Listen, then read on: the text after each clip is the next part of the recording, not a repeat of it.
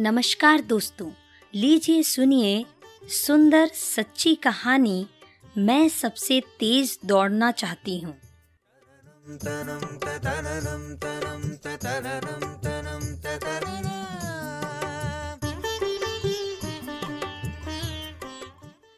Wilma Rudolph का जन्म Tennessee के एक गरीब परिवार में हुआ था।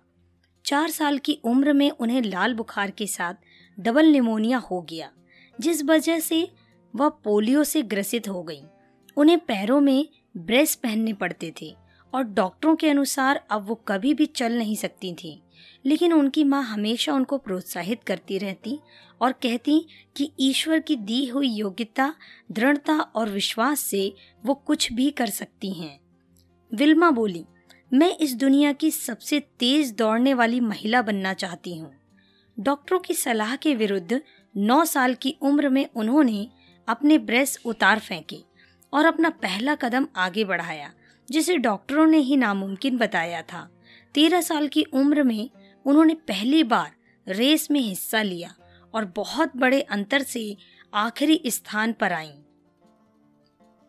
और उसके बाद वे अपनी दूसरी, तीसरी और चौथी रेस में दौड़ी और आखिरी आती रही, पर उन्होंने हार नहीं मानी, वो दौड़ती रही और फिर एक दिन ऐसा आया कि वो रेस में फ़र्स्ट आ गई।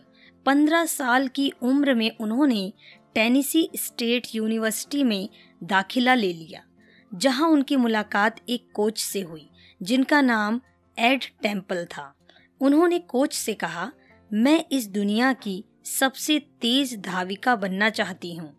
टेंपल ने कहा, तुम्हारे अंदर जिस तरह का जज्बा है, तुम्हें कोई रोक नहीं सकता।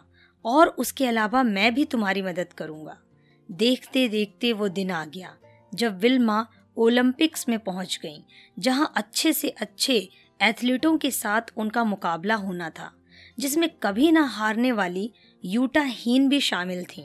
पहले 100 मीटर रेस हुई, विल्मा ने यूटा को हराकर गोल्ड मेडल जीता, फिर 200 मीटर का मुकाबला हुआ इसमें भी विल्मा ने यूटा को पीछे छोड़ दिया और अपना दूसरा गोल्ड मेडल जीत गई। तीसरा इवेंट 400 मीटर रिले रेस थी, जिसमें अक्सर सबसे तेज दौड़ने वाला व्यक्ति अंत में दौड़ता है। विल्मा और यूटा भी अपनी अपनी टीम्स में आखिरी में दौड़ रही थीं। रेस शुरू हुई। पहले तीन एथलीट्स ने आसानी से बेटन बदल ली, पर जब बिल्मा की बारी आई तो थोड़ी गड़बड़ी हो गई और बेटन गिरते गिरते बची। इस बीच यूटा आगे निकल गई। बिल्मा ने बिना देरी किए अपनी स्पीड बढ़ाई और मशीन की तरह दौड़ते हुए आगे निकल गई और यूटा को हराते हुए अपना तीसरा गोल्ड मेडल जीत गई। यह इतिहास बन गया। कभी पोलियो से ग्रस्त रही महिला आज दुनिया की सबसे तेज धाविका बन चुकी थी। दोस्तों, आप सुन रहे थे मोनिका की आवाज़ में सच्ची, सुंदर, प्रेरणादायक कहानी। मैं सबसे तेज दौड़ना चाहती हूँ। मैं विश्वास करती हूँ कि ये कहानी आपके जीवन में एक नई प्रेरणा को, नई उत्साह को लेकर के आएगी और जिस उद्देश्य में आप आगे बढ़ना चाहते हैं, ये कहानी आपकी मदद करेगी कि आप प्रेरित हों और उस उद्देश्य में आगे बढ़ें। सुनते रहें कहानी मोनिका की जुबानी।